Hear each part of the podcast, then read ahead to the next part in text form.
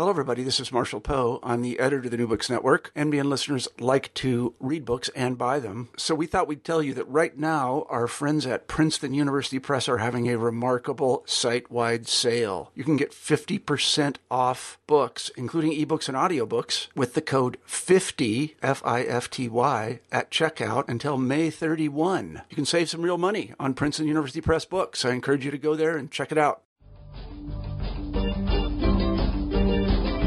Hello, and welcome to New Books in Philosophy, a podcast channel in the New Books Network. I'm Carrie Figdor, Associate Professor of Philosophy at the University of Iowa, and I'm co host of the channel along with Robert Talisse, Professor of Philosophy at Vanderbilt University. We interview philosophers about their new books, covering a wide range of areas, including ethics, metaphysics, philosophy of mind, political philosophy, aesthetics, and many more. Today's interview is with Tad Zawidzki, Associate Professor of Philosophy and co-director of the Mind Brain Evolution Cluster at the George Washington University. We'll be talking about his new book, Mind Shaping, a new framework for understanding human social cognition, which is just out from the MIT Press. Social cognition involves a small bundle of cognitive capacities and behaviors that enable us to communicate and get along with each other – a bundle that we have and even our closest primate cousins don't, at least not to the same level of sophistication. Pervasive collaboration, language, mind reading, and what Zawidzki calls mind shaping, which in turn includes our capacities and dispositions to imitate, to be natural learners, and to conform to and enforce social norms. Most researchers hold that mind reading, our theory of mind, is the linchpin of the rest our ability to ascribe one another mental states with propositional content is necessary for sophisticated language use and for mind shaping. Zawidzki argues, in contrast, that what's fundamental in social cognition is the mind shaping capacity, that this ability to homogenize our minds, as he puts it, makes sophisticated mind reading and language possible. On his view, for example, language didn't evolve so that we could express thought, it evolved so that we could express our commitment to cooperative behavior. Zawidzki's innovative approach centers on reinterpreting and extending Daniel Dennett's intentional stance so that it takes on a role in the cognitive development of the species and in individuals' development of their other social cognitive capacities. Let's turn to the interview. Hello, Tad. Hello. Hi, welcome to New Books in Philosophy. Hi, thanks. Thanks for having me. Uh, I'm very excited to be talking about your new book, um, uh, Mind Shaping, a new framework for understanding human social cognition, which is just out from uh, MIT. Um, before we get into the details of the interview, um, I always like to start with a little bit of background about uh, about you and about the project. Um, so, how, how did you come to philosophy in general, and how did you get interested in the topic of the book and, and come to write the book? Uh, well, I was probably interested in philosophy since I was a teenager, but didn't quite know what it was till I went to college. Um, and then when I took a few classes, I decided to major in it. Um, and then uh, I had a professor there who was kind of a mentor to me um, and got me interested in philosophy of cognitive science specifically. We even published a paper together way back then, and afterwards, I got a bunch of opportunities to do graduate work. Um, first at the University of Sussex in their master's program at, in COGS. I wanted to go there because Andy Clark was there, and then when I got there, Andy Clark was moving to Washington University mm-hmm. with the new PNP program, so I just kind of followed him to St. Louis uh, and enrolled in the PNP program. Um, so I had been interested in issues having to do with uh, the mind and empirical studies of the mind and their philosophical implications and assumptions for a very long time.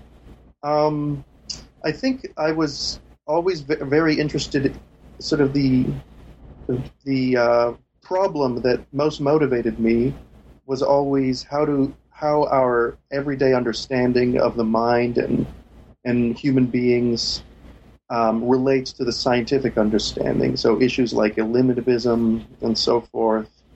Um, I'm sort of a big fan of Daniel Dennett's work and his attempts to reconcile our uh, common sense self interpretation with what science is telling us about brains and such.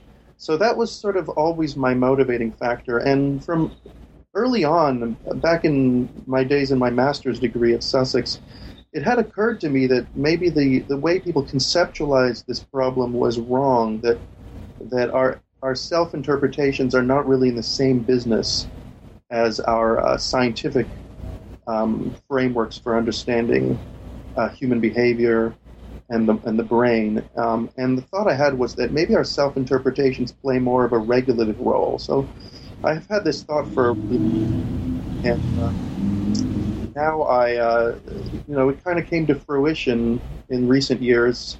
I wrote this paper called Mind Shaping in 2008. It was published in Philosophical Explorations, and I decided to sort of expand on the idea over the uh, following five years, and, and, the book is a product of that. So you begin the book um, with with a, a, methodological point, right? And it's basically a defense of, of evolutionary psychology, which which has gotten a you know a, a kind of a bad rap as a bunch of just so stories about how we came to be where we are. Um, and you you defend it. I mean, you think it's it's not that that your alternative version or any version actually uh, of uh, evolutionary psychological story of of how our social cognitive capacities evolved. Um, it's not just a matter of just so stories. Um, so, on your view, I mean, what what um, how how do you defend evolutionary psychology and, the, and the, the, approach that, that you take to explaining social cognition? Yeah, well, I don't. I think it's highly problematic. I agree with critics. I just don't think we have a choice or an option uh, when it comes to thinking about the mind. Uh, we have no choice but to think about how it evolved, and the reason is that I think that in cognitive science, um, you have to begin with, or at least be guided by, functional hypotheses. Hypotheses about what parts of the brain are for, what they're doing for us. Um, this is an assumption shared by evolutionary psychologists as well as people who are critical of evolutionary psychology. All the way back to David Marr's book, Vision, he outlined a, a kind of three uh, step methodology in uh, explaining a cognitive capacity. And the first step is getting clear on what the capacity is doing, what it's there for. Um, and I think if you don't look for a uh, biological um, approach to that question, you're stuck with just intuitions or a priori assumptions. So my thinking here is inspired by an old paper by um, uh, Patricia Churchland, uh, V.S. Ramachandran, and Terry Sejnowski called A Critique of Pure Vision, where they're actually criticizing Marr's approach. And they argue that the problem with Marr's approach is he takes this a priori um, uh, stance towards figuring out what vision is for. Mm-hmm. And if we think about it a priori, we think, well, vision is for getting around the environment, getting information um, through visual properties of the environment and it requires us to construct a detailed three dimensional model of the environment. That's the goal of vision. And what uh, Churchland, Sejnowski, and Ramachandran argue is if you take an evolutionary perspective, you're not necessarily wedded to that. You can, if you see vision as the product, of a long process of evolution, you could see that primitive vision might have not required um, a, a detailed three dimensional model of the environment, um, and that the, the, sort of three dimensional model was sort of a late add on, which which wasn't wasn't essential to guiding action. And I want to do something similar for social cognition. I think if we look at social cognition a priori, it seems like we can't do anything adaptive socially. We can't cooperate. We can't communicate. Um, unless we first get accurate pictures of each other's minds, unless we can first mind read accurately.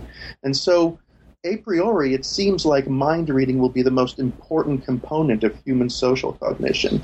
And so, propositional attitude attribution in particular uh, will will be sort of fundamental. But I think if we take an evolutionary perspective, as with you know the Ramachandran Sejnowski Churchland argument, we can look at social cognition in a completely different way and see that much more primitive uh, mechanisms may have played a more important role in evolution, and hence may actually still play a more important role.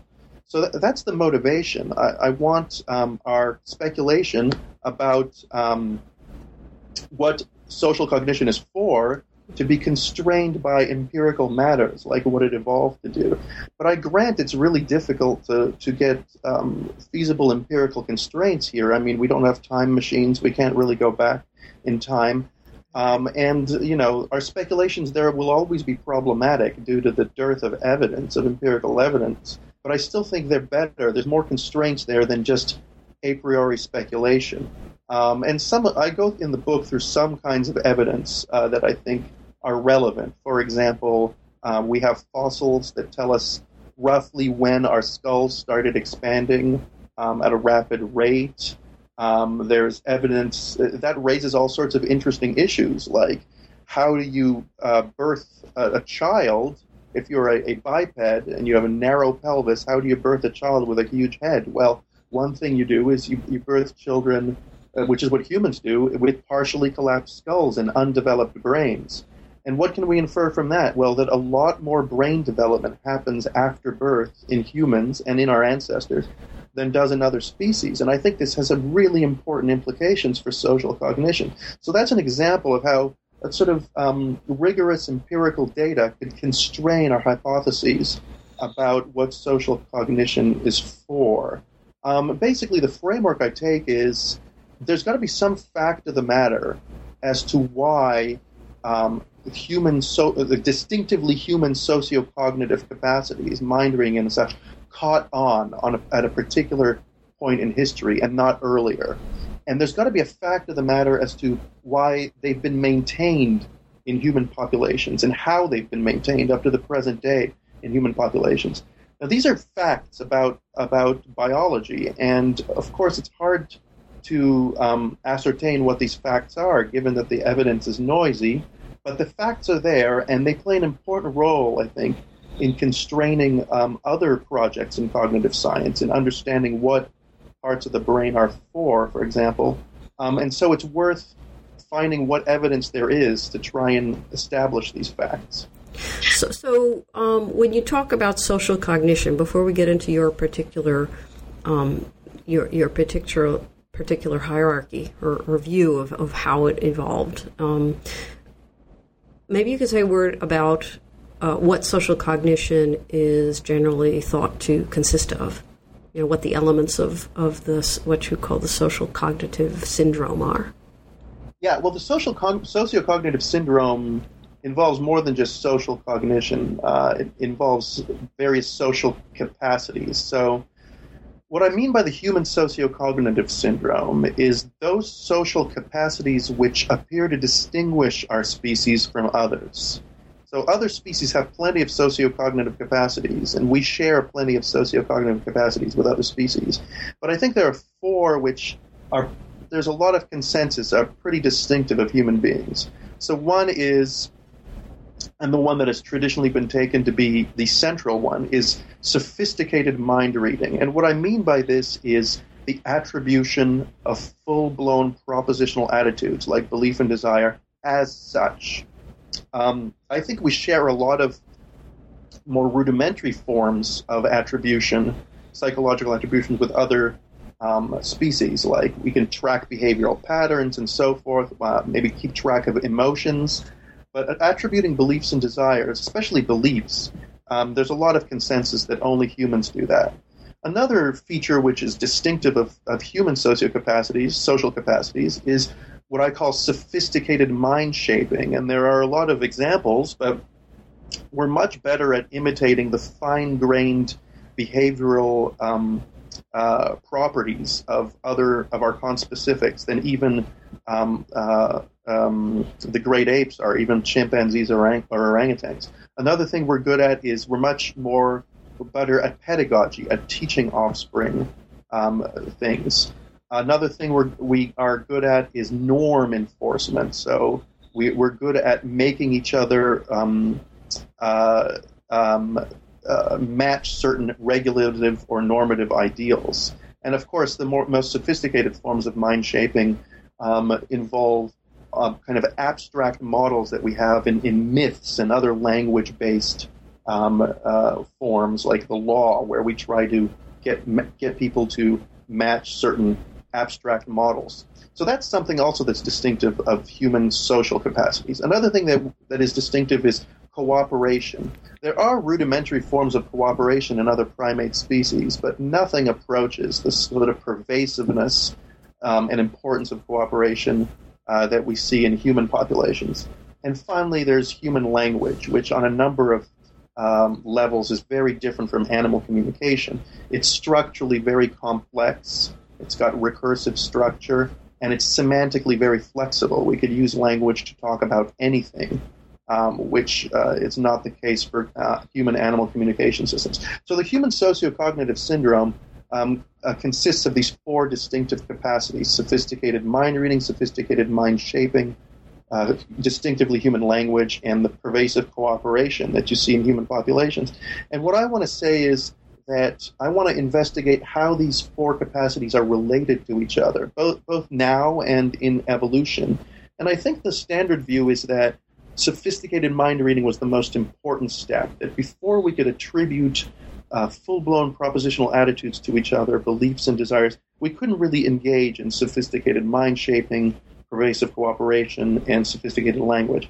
And I want to sort of turn that on its head. I want to say that actually sophisticated mind shaping was really much more important in that, and we couldn't really attribute propositional attitudes until we already had uh, sophisticated mind shaping, widespread cooperation and sophisticated language on the scene.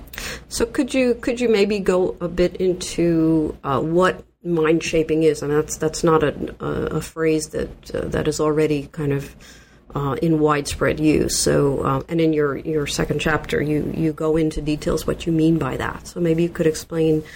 Uh, you describe it as uh, mind shaping as getting a target mind to match a model. So uh, maybe you could uh, explain us explain to us what you mean by mind shaping. Yeah, um, I, I use the term because I want to contrast it with mind reading. So that's sort of a, a term of art that's been around for several decades now. Stich and uh, Nichols and Stich have that book, Mind Reading, and I wanted to say actually social cognition is more about mind shaping than mind reading. Uh, so that's part of the reason I, I chose the term. Uh, and the term I get from a paper by Matteo Mameli from 2001 in Biology and Philosophy, where he argued that a lot of our interpretive practices, attribution of beliefs and desires, actually function to shape minds more than to read them. So we have these expectations about how people will act based on our attributions of mental states, and then people kind of um, uh, work to confirm those expectations. So they, they these expectations shape their behavior as much as help us predict it. Um, so that's what I was inspired by. Um, but I think that there's a, a variety of um, practices and mechanisms, all that count as mind shaping. And what they all have in common is there is some mind being shaped, that's the target, and it's being shaped to resemble or somehow match a model and a model can be the behavior of an actual individual. So in imitation, you're trying to imitate someone. The model is the behavior of the person you're trying to imitate. Um, but sometimes the model, especially in sophisticated forms of distinctively human mind shaping, the model is something more abstract. So, for example, it's a fictional character, some kind of mythical or religious figure. Uh, we read stories about them and we try to emulate them. Um, so, you know, the famous uh, slogan that you see on bumpers, bumpers, uh, what would Jesus do there? So there you're, you're imitating not an actual concrete individual that you have experience of, but uh, an abstract model. So all of these are cases of mind shaping, and there are a variety of mechanisms that um, that perform this basic function of trying to get a target mind to resemble in certain respects some kind of model. Now, what matters is that the behavior is matched, but you can't really get a, a match in behavioral dispositions unless you've shaped the mind in some way. In, you, now, these mechanisms needn't conceive needn't involve the conceptualization of a mind. That's that's very important. So, it, you can have a mechanism which isn't kind of thinking of itself as shaping a mind. It doesn't have any representations of minds as such. But as a matter of fact, as, a, as an effect of its activity, a mind gets shaped because what the mechanism is aiming to do is to match a behavioral disposition to the behavior of some model. And the only way that could be done is by, as a matter of fact, shaping the mind of the target such that it's disposed issue in that kind of behavior. Although we're we're doing this without actually trying to the goal is not to shape the mind the goal is to shape the behavior or the behavioral dispositions right but i, I don't think you can shape a behavioral disposition um, without shaping a mind right?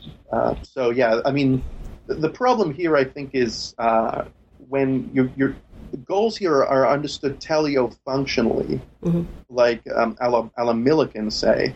And so they're non-intentional with an S. So you can shape a mind without thinking of yourself as shaping a mind, right? It, you can have the function of shaping a mind if, you know, by shaping a behavioral disposition, you also happen to be shaping a mind.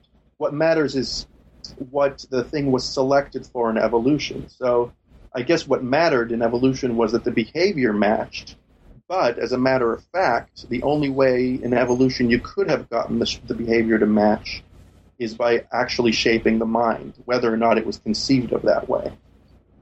Okay, so um, you you criticize. I mean, this is your your your main target is uh, the idea that mind reading, as you put it, sophisticated mind reading is the, is the linchpin um, and you're replacing that with uh, with mind shaping as the linchpin.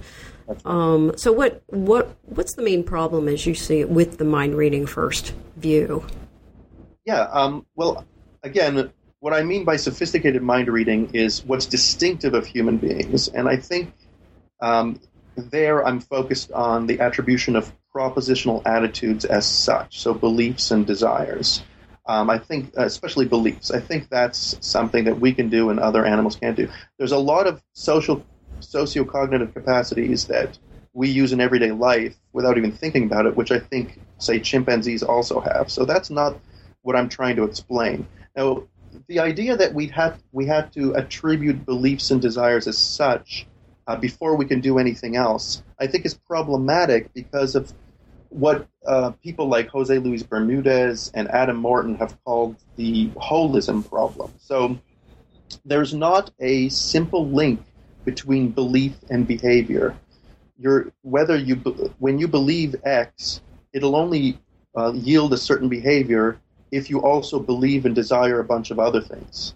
Um, and so it's hard to see how, in dynamic, sort of evolutionary plausible social contexts, attributing mental states that have such a tenuous connection to behavior could have had a, a, a predictive uh, dividend. How could it have helped me predict behavior better than I could already predict behavior if attributing a belief doesn't directly lead to any particular behavior?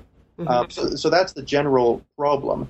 And the idea I have is that it's only once you've got fairly sophisticated mind shaping practices of the kind that you don't see in other in other animals. When people are shaped to have similar beliefs in similar contexts and to act in similar ways when they have similar beliefs, that attributing beliefs could actually help. Before um, before such mechanisms, before such shaping mechanisms, there's really no reason to believe that people would be sufficiently alike to um, be predictable given a certain belief attribution. So that's basic the basic argument. And um, you also have a, a, basic criticism of the the idea that language um, uh, also requires this sophisticated uh, mind reading first view. I mean that's and that's that's a pretty well entrenched idea, right? That um, there's a particular Gricean picture of, of language in which it involves uh, attributing all kinds of in, you know communicative intentions to each other. Um, and of course, if if mind reading uh, is uh, you know comes after the mind shaping, uh, then language is also going to be after. And of course, the Gricean picture is just going to kind of fall apart. Um, so could you could you explain a bit your your uh, your discomfort with with that picture of, of the relation between well those three elements I suppose language, uh, mind reading, and then your alternative mind shaping first. Yeah, this was uh, probably the most challenging and uh, part of the book for me because you're right, it's a very entrenched view. Um, there's sort of two reasons why I targeted the Gricean picture as it's classically understood one was a sort of reason internal to my project. I, I wanted to argue that um, you needed language on the scene before you could have sophisticated mind reading, before you get propositional attitude attribution. And a lot of people have made this claim. Um, Andy Clark, my advisor, makes a claim along these lines in Being There. More recently, uh, Daniel Hutto, in his book Folk Psychological Narratives, defends a claim along these lines. So there, there are some precedents where people are challenging the Gricean picture. Um, and for me, I think ultimately you don't really need propositional attitude attribution as such to predict behavior. There are all sorts of lower level mechanisms which allow us to do that. And so the question becomes why do we need propositional attitude attribution? And I'm going to argue it's only once you have language in which you make commitments to certain um, uh, statements, to certain claims, that you need a practice of propositional attitude attribution. But that requires that means that language has to be on the scene prior to um, to full blown propositional attitude attribution. So that's the motivation from within my project.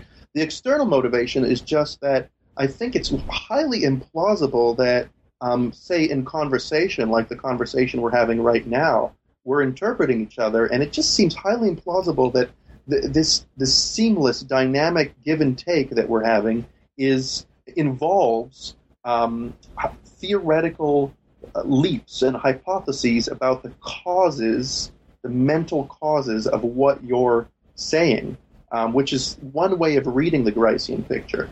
I just think that co- language use and conversation is just too dynamic, too seamless, and too reliable, um, happens too quickly for the interpretive component of it to be conceptualized as the attribution of hidden mental causes with tenuous connections to behavior um, and, and content, which is what propositional attitudes are.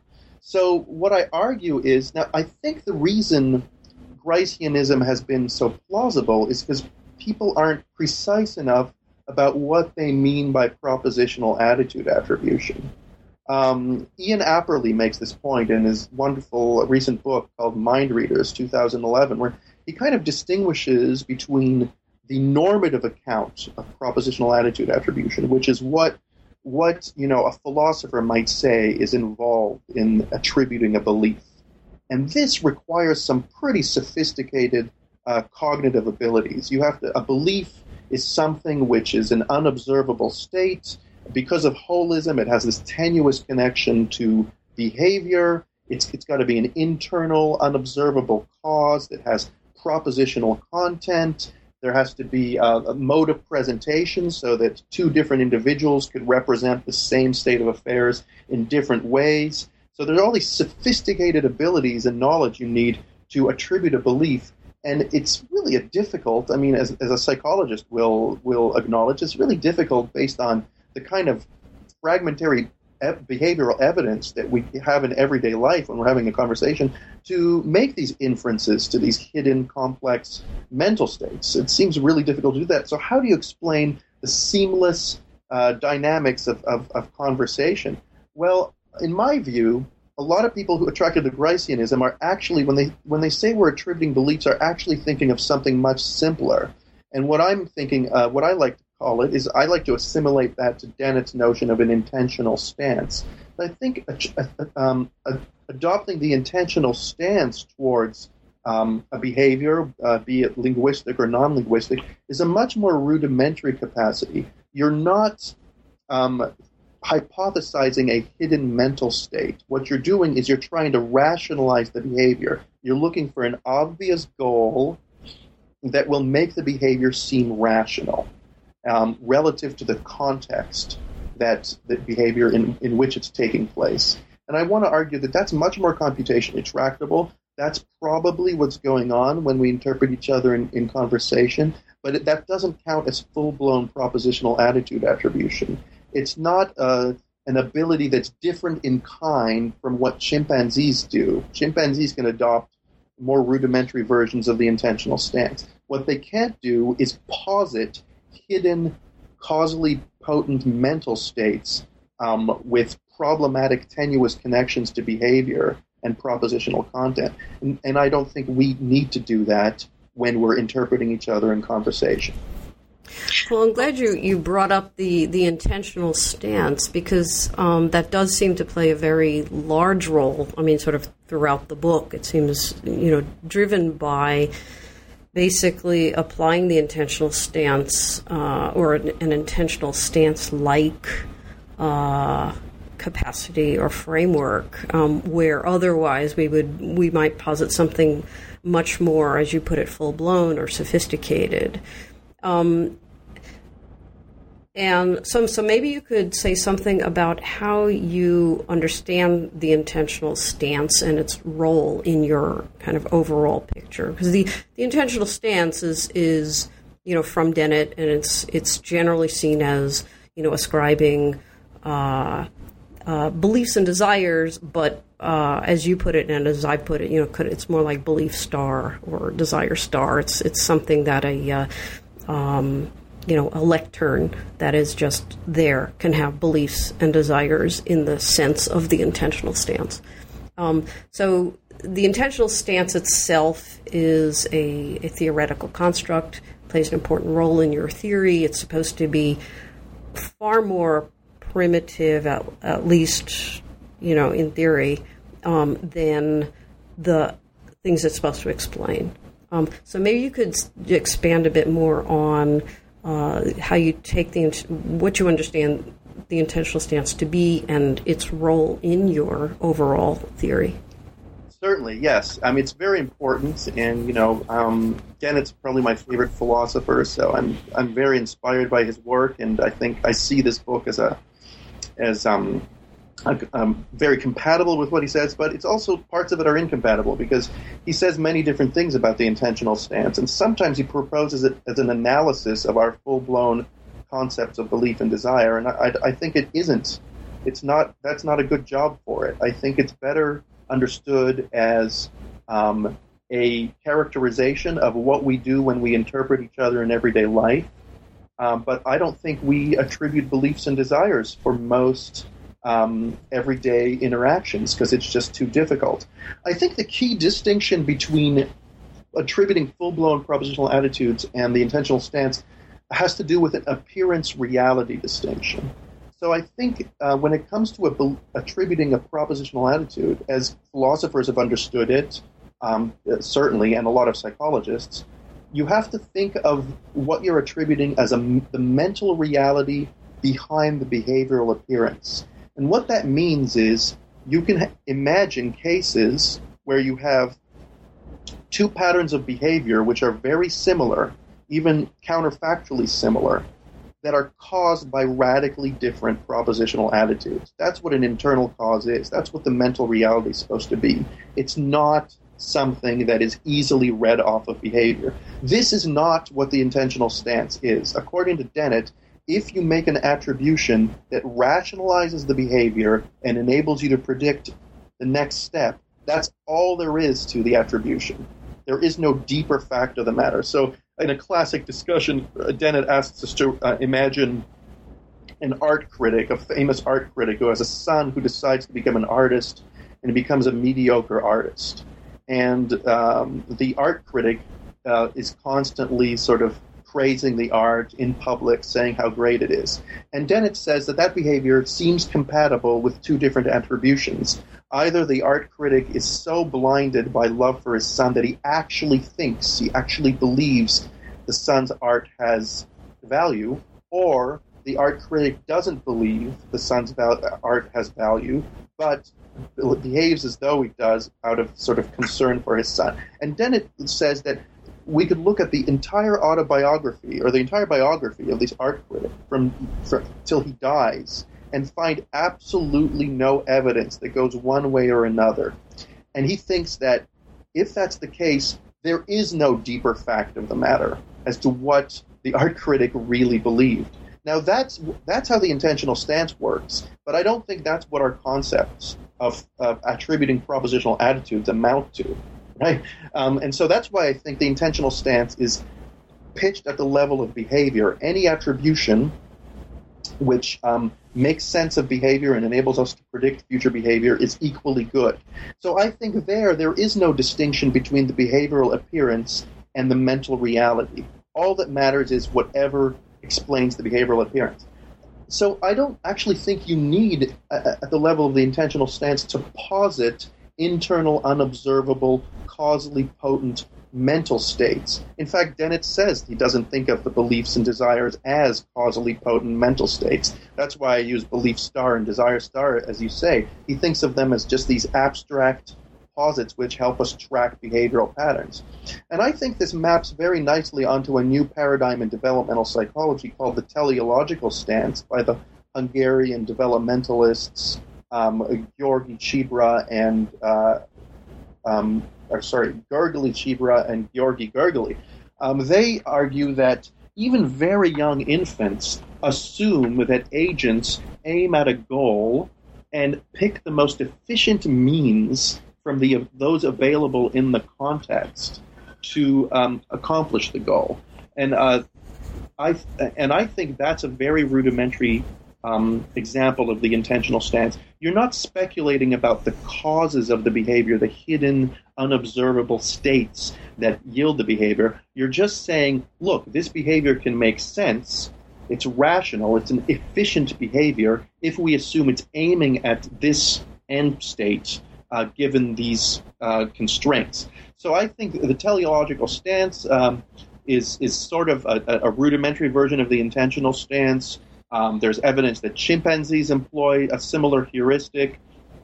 And then I think this this develops. So what happens in human development is infants assume that all behavior of other agents aims at a goal in the most efficient way given uh, the constraints of the context. But then sometimes this assumption is confuted. So the, the agent appears to engage in a behavior which is inefficient. And then what, what that does is it drives the infant to notice other factors which might explain, show the behavior to be efficient, even though at first it looked inefficient. So the infant might notice that the agent didn't notice something, wasn't looking at a relevant uh, object in the environment. And so the infant learns well, if you don't see uh, the relevant object, you won't engage in what appears to be the most efficient behavior. Um, relative to what you've seen, your behavior will be efficient, but not relative to the actual facts.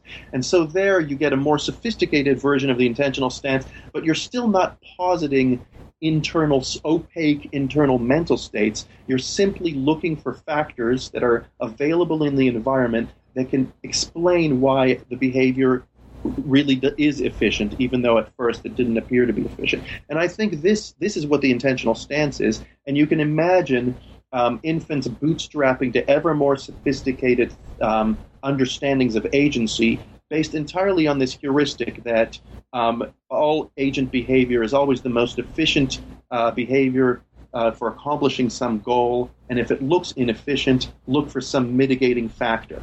Um, so that's the intentional stance. So, but you, um, okay. So one of one of the, I mean, that there were a lot of questions that that you know would naturally be raised uh, in all of what you've just said. But let me just just pick up on this last last issue because um, you you seem to you know what's in the back of, of your mind and, and mind obviously is, is a lot of this literature on um, uh, the false belief task, right? Um, which is usually interpreted uh, as uh, when do infants or young, very young children begin to ascribe full blown propositional attitudes?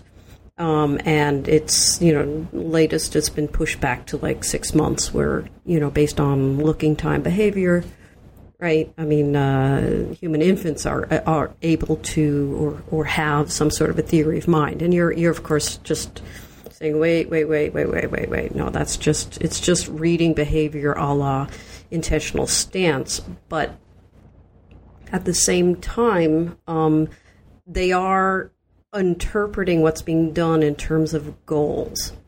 Um, and uh, that seems to be a fairly sophisticated capacity right there. So I'm just wondering if you could say more about, um, you know, just how primitive the intentional stance is within the picture or the role that you want to give it within your overall theory. Yeah. Um, oh, it's. I, I don't doubt that it's a sophisticated capacity, but remember, it's. I try to stress this throughout the book that what I'm interested in is explaining distinctively human sociocognitive capacities, and I think the attribution of goals is um, is not distinctively human. There are a lot of species, not just not even just primate species. I mean, there are bird species that uh, seems to be good evidence they attribute goals. I, I think uh, for me, um, and I think for the intentional stance, to attribute a goal is not necessarily to attribute representation of a goal. So when you attribute a goal to something, it doesn't mean you're thinking of the thing as having a representation of that goal somewhere in its head that's causing the behavior, the goal-directed behavior. Mm-hmm. The, the, the things having the goal can just be a primitive idea you have. It's a primitive relational thing. That the goal is that state, um, it, which will it, it'll arrive at in the future. So you envision a, a future state, and that thing is related some, somehow to that state, and that's all you think. You don't think that there has to be some kind of state within the agent which is representing that goal. So that that's the idea, and I think it's there in the intentional stance because after all, Dennett says that things like the process of natural selection, um, plants, even lightning are often interpreted from the intentional stance to have goals. And I don't think when we do that, I agree with him that we do that often, but I don't think when we do that, we think of the lightning or natural selection as having a representation of the goal. It just has the goal simpliciter. Why not?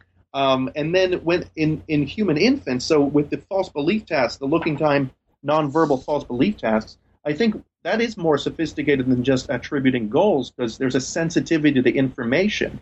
But again, I think you can understand that as information access, where information access is a primitive relationship between the agent you're interpreting and some kind of factor in the environment. And there's no assumption that there's a state within the agent which represents the information. There's just this primitive assumption that if you do not have access to information A, you won't act efficiently towards goal G um, in the way I would say, um, because you don't have access to that information. But that doesn't imply that there's a state in your head which represents that information mm-hmm. and causes your actions, right? So that's the sense in which I think the intentional stance is entirely at the level of behavioral appearances and more primitive than full blown theory of mind, which requires the attribution of internal states that represent goals and information.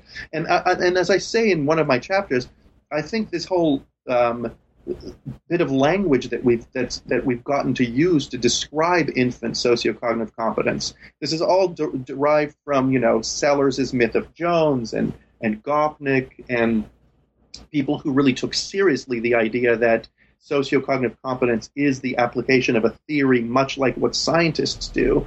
Um, I think that's an unfortunate uh, set of uh, metaphors that we're using because if you think of it as a theory of mind, mm. you're thinking that the infant has a concept of a mind. And what is a mind except for some kind of enduring causal nexus that's unobservable? With, that goes into these states that that are unobservable and that cause certain behaviors. And I just think that's it's ridiculous to think that infants have those concepts. You know, six month old infants have those concepts. And I think a lot of people who characterize what those infants are doing as theory of mind, they would agree that that's ridiculous. Um, so uh, so what I'm just warning people about is, you know, be careful in how you describe these capacities. There's no doubt that these are sophisticated capacities. A lot of them are unique to humans, but are they really do they really involve anything that's like theorizing about hidden causes and a hidden causal nexus that's responsible for behavior? I don't think so. I think you can make sense of it as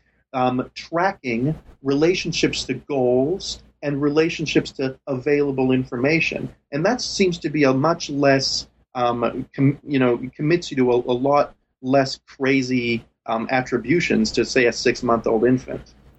Okay, so you, um, I take it then that um, I mean, Dennett is often, or sometimes at least, read as an anti realist or uh, uh, instrumentalist.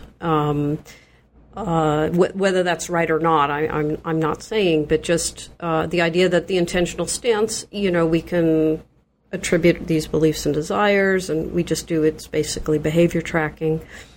Um, uh, and that, and then that's it. You know, there's there's no fact of the matter is often uh, is often interpreted as well. You know, that's it. There, it's it's just what we can know, and there is no sort of uh, there is no determinate mental state. You know, hidden. You know, causal. Uh, causally efficacious state inside the head of the, you know, the father of the artist, for example. Um, you seem you seem to be departing from that particular interpretation of Dennett. Is that correct? Yeah, well, uh, it's interesting that you uh, asked this. Um, it's a great question. Um, I think the reason Dennett's, I mean, Dennett is committed to that, and the reason is that he sees the intentional stance as an analysis of our full-blown concepts of belief and desire, yeah. and also as a methodology for doing cognitive science when we're trying to interpret things. So, so that's what leads to the anti-realism because if that's all that beliefs and desires are, um, then you know there, there's no fact of the matter as to uh, re- ultimately regarding which beliefs and desires we have. My my innovation in this book is to uh, kind of bracket that whole debate and give give people like Fodor their views, uh, uh, accept their views um, when it comes to uh, the analysis of what beliefs and desires, what the concepts of beliefs and desires are, and even to scientific methodology. So just say maybe they're right. Cognitive science aims to uncover the facts of the matter regarding the causally efficacious mental states um, that yield behavior. Mm-hmm. And those causally efficacious mental states will be a lot like what the folk take beliefs and desires to be um, internal representational states uh, that are uh, have you know opacity um, and complex causal relationships to behavior. I'll grant the anti-Dennettians that, but that still leaves open the possibility that infants are Dennettians. So rather than theorists, rather than Fodorians, rather than full blown, you know, um, uh, uh, speculators about the causal etiology of behavior, they are Dennettians. So maybe Dennett's wrong about our mature concepts and about what science is doing, cognitive science is doing, but he still might be right about what infants are doing, right? And so, so the innovation here is that what uh, Ian Apperly calls System One mind reading, the primitive, automatic, um, uh, largely unconscious kind of mind reading that you see in looking tasks and that we likely share to some extent with, with chimpanzees. That, at that point, we're not being theorists. We're not making a behavioral appearance mental reality distinction. We're not postulating internal states with causal uh, control over behavior. We're just being Dennettians. We're trying to compress behavior into um, uh, uh, into into these abstract categories, which I call goal and uh, information access rather than belief and desire, to distinguish it from these more full blown concepts. So, so I mean my my view to be compatible with the more sort of Fodorian understanding of what beliefs and desires are and of what cognitive science aims to do um, even though I, I, am not committed either way there. Dennett might be right about that as well, or Fodor might be right. I don't really care about that. So, so my view is actually compatible with there being determinate facts mm-hmm. about what your beliefs and desires are. They're just not the kind of facts that we find through quotidian interpretation, in everyday common sense interpretation. They're the kind of facts that you need to do cognitive science to find out about. But in everyday life, we don't need to s- settle the issue of um, what you really believe, what you really desire. All we need to settle is what um, the the best way of interpreting the pattern of behavior is, right? So that's my point. My point is that we can be Dennettians about what infants can do, and what adults do in their unreflective, everyday, seamless interactions, even if we're neutral about Dennett, whether Dennett's right about our mature concepts of belief and desire and about what cognitive science is doing. Okay, that that was very that help was very helpful to me. Um, so let's let let's look at how you look at um, well, for example, language. Then, um, so the standard view, you know, language evolved to express thought, uh, something like that. Um, and your view is that language uh, evolved, and I'm I'm kind of you know shortening, paraphrasing, oversimplifying. Language evolved to enable us to commit to behavior consistent with the claims we make.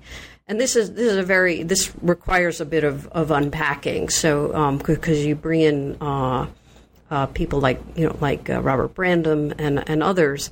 Um, so could you explain on your view now that we've sort of taken on board your reversal of the relationship between language and mind shaping and mind reading? Um, what is what what did we evolve language for on your view? Could you explain that? Yeah so again there are different components of language uh, some of which are more puzzling than others. So um, i'm kind of taking on board uh, i think a, a, common view it goes all the way back to derek bickerton's ideas on this from the 90s where we have this uh, it starts with a kind of proto language which is agrammatical it's it just there are just um, terms for objects and terms for properties of those objects, and they can only be concatenated in like two two two word utterances. The order doesn't matter, so there's no grammar, there's no structural complexity, and this can be seen already in in some uh, non-human primate species. You know, any signal which draws attention to an an object and maybe says something about it, like um, you know, you can think of the vervets warning each other about various kinds of predators as a, a, rudimentary version of this. The real puzzle about human language is how it got to have the structural grammatic complexity that it has, and um, and then eventually the sorts of thoughts that can be expressed with a, with a, a, system of that structural grammatic complexity. Because if you don't have structural grammatic complexity, if you don't have recursion, you can't really think about things which are um, spatial temporally displaced, things that you've never seen, and that's really the semantic power of language. So the real question about language is um, the, the real puzzle is how it became structurally grammatically complex. Now, the received view of this, this sort of Pinker Bloom hypothesis, is that we already had structurally complex thought. We had we had a, a, a recursive thought that enabled us to think about uh, spatiotemporally displaced objects and so it would have been really adaptive to be able to share such thoughts. So we needed a language that was also uh, structurally complex. And I think that's what's implausible. I think there's very little evidence that um, animals without language have these kinds of thoughts that are just you know waiting to be expressed um, and so and also there's a lot of evidence that a lot of our practical day-to-day um, coordination can be accomplished with much simpler communication systems. There's something called the basic variety, um, studied by linguists Klein and Perdue, which they look at sort of merchant marines from different countries and how they um, interact in, in, in ports um, and, and the kind of really rudimentary languages they use and how successful they are at coordinating without a structurally complex language. So it's always been a puzzle about human language why it got so structurally complex. Why did we need a, a, a system capable of expressing uh, things as abstract as you know the origin of the universe or various myths or, right. or, or other, other, things. So this is Chomsky's uh, puzzle about the evolution of language, really. Um, so my option to this is I noticed something. This is a suggestion of Darwin's um, uh, William Tecumseh Fitch p- p- picks up on it.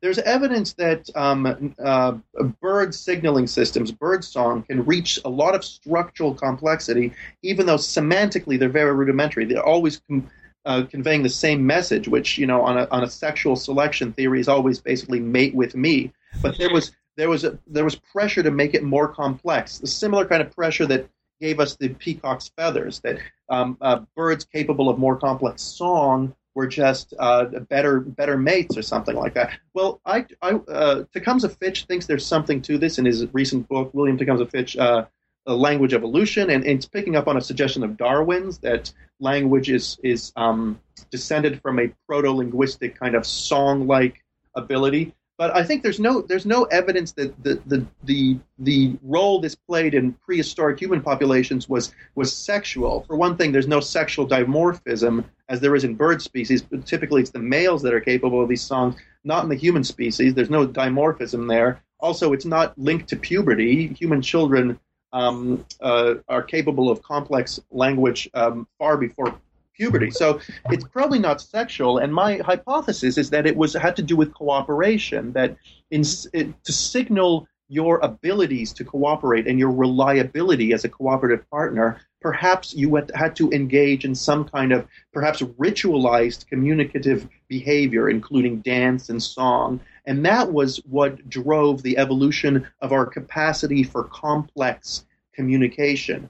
Um, that you know there would be this competition between you know the better you were at these complex rituals, the more reliable you were deemed, um, uh, the better a cooperative partner you were deemed, and that was the pressure that led in this kind of arms race to increasingly uh, increasing capacities for complex communication. So right from the start, complex language was used to signal commitment to cooperative behaviors, right? And that's the idea I have. So once that's on the scene, once you have language as this signaling device, this complex signaling device, um, I think after that happens, you you have all sorts of pressure, you know, to live up to your commitments, the commitments you signaled, and if you don't live up to them, you have to somehow, you know, excuse your behavior, and that's really where propositional attitude attribution comes in. So it's it's uh, in providing excuses or reasons for exactly. what we do. Justifying your behavior, yes. And uh, this, you know, here I'm picking up on a, on a whole other literature that begins with um, uh, Jerome Bruner's book, Acts of Meaning, where he sort of notices that a lot of uh, propositional attitude attributions in everyday life, in such sophisticated adult propositional attitude attributions, involve giving a story mm-hmm. that rationalizes or justifies an apparent deviation from a, a community norm in terms of um, beliefs and desires that make it seem rational. And there's some sort of empirical evidence for this. I mentioned in my final chapter this really fascinating study by Bertram Malle and co authors from 2007, where they showed that um, adults, when they attribute beliefs and desires as opposed to external causes for someone's behavior, um, they will tend to, when they explain their own behavior, they'll, they'll, uh, they'll attribute beliefs and desires, propositional attitudes. When they explain someone else's behavior, they'll attribute uh, things like, oh, they had a bad childhood, or you know, they're just lazy character traits that that don't rationalize the behavior. And it turns out that it really doesn't matter how well you know the other person. It, even if it's a parent or someone who's intimate, you will still more likely to attribute to them this external factor rather than a rationalizing, justifying, propositional attitude.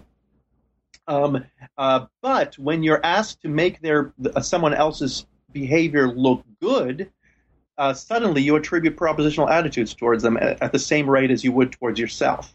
So it seems that evidence seems to show that what we're really doing when we're attributing propositional attitudes is trying to make our behavior look good. Now, giving an excuse is just one example. There's they have a more general term for this called impression management. Mm. Sometimes the attribution of propositional attitudes might might actually be rather than exculpatory, it might be inculpatory. So if someone engages in a behavior that you think is terrible, you'll be more likely to say they did it intentionally, that they wanted to do it.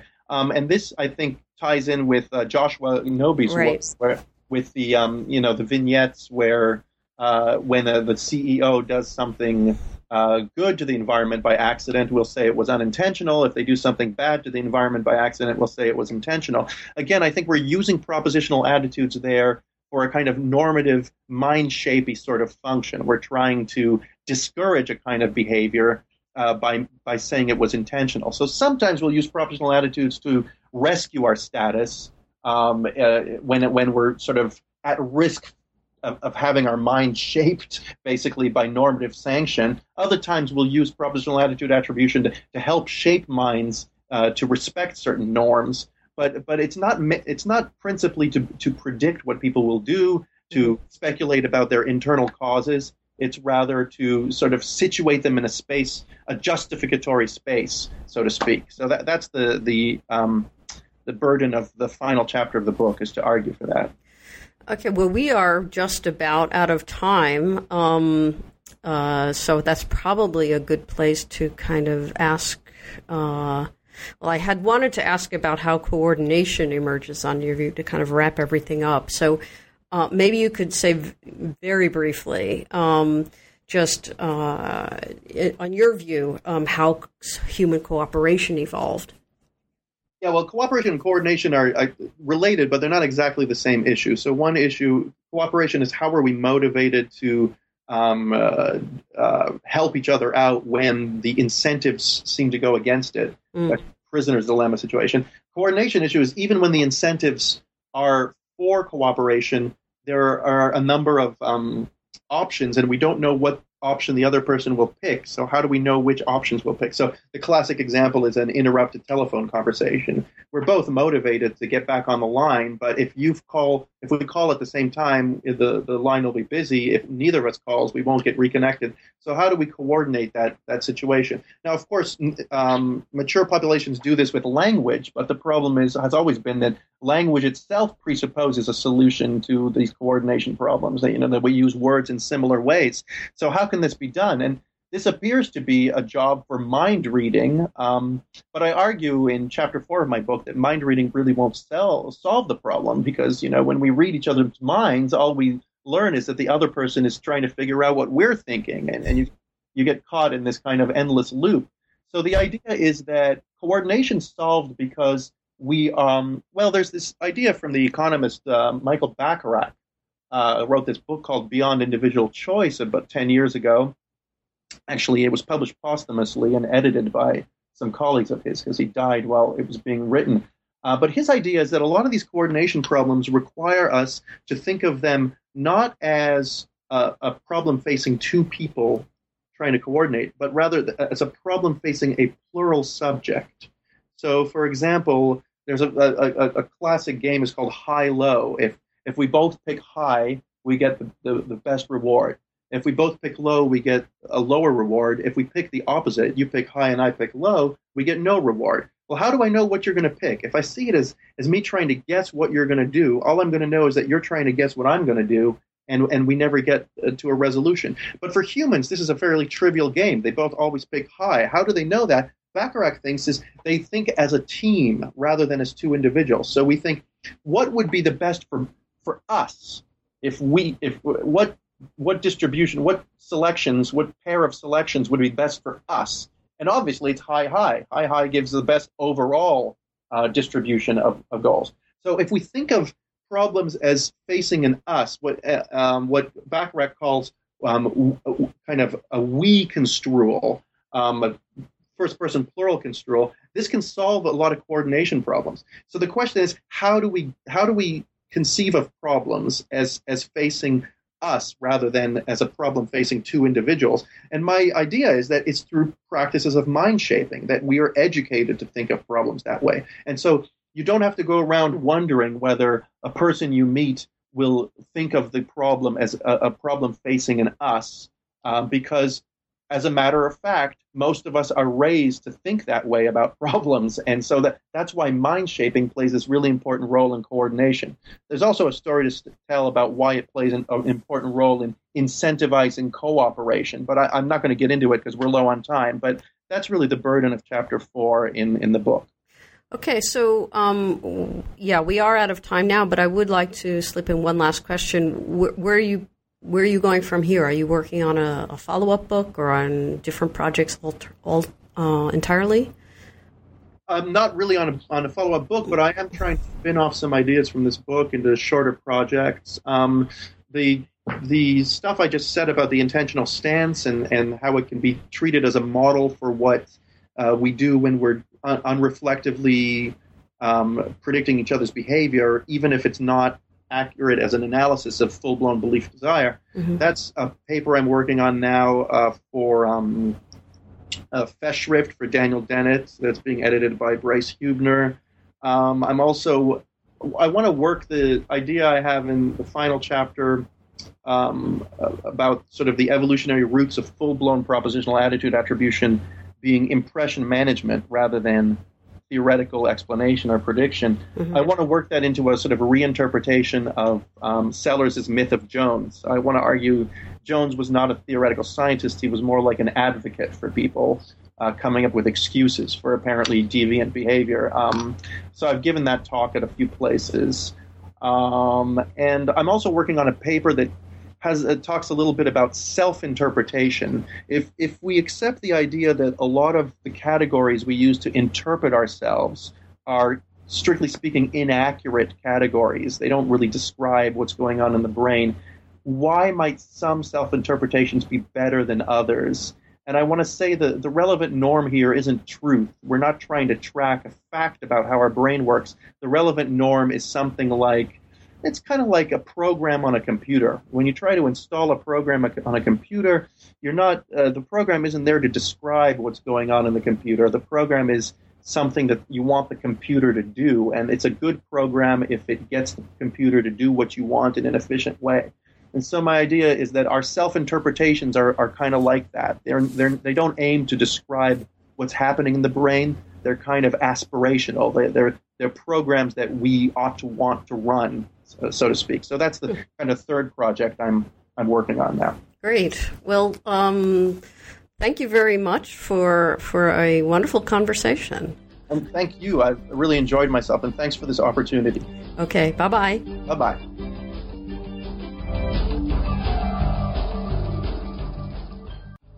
You've been listening to my interview with Tad Zawidzki, Associate Professor of Philosophy and co director of the Mind Brain Evolution Cluster at the George Washington University. We've been talking about his new book, Mind Shaping A New Framework for Understanding Human Social Cognition, which is just out from the MIT Press. I'm Carrie Figdor. This is New Books in Philosophy. I hope you enjoyed the podcast, and thank you for listening.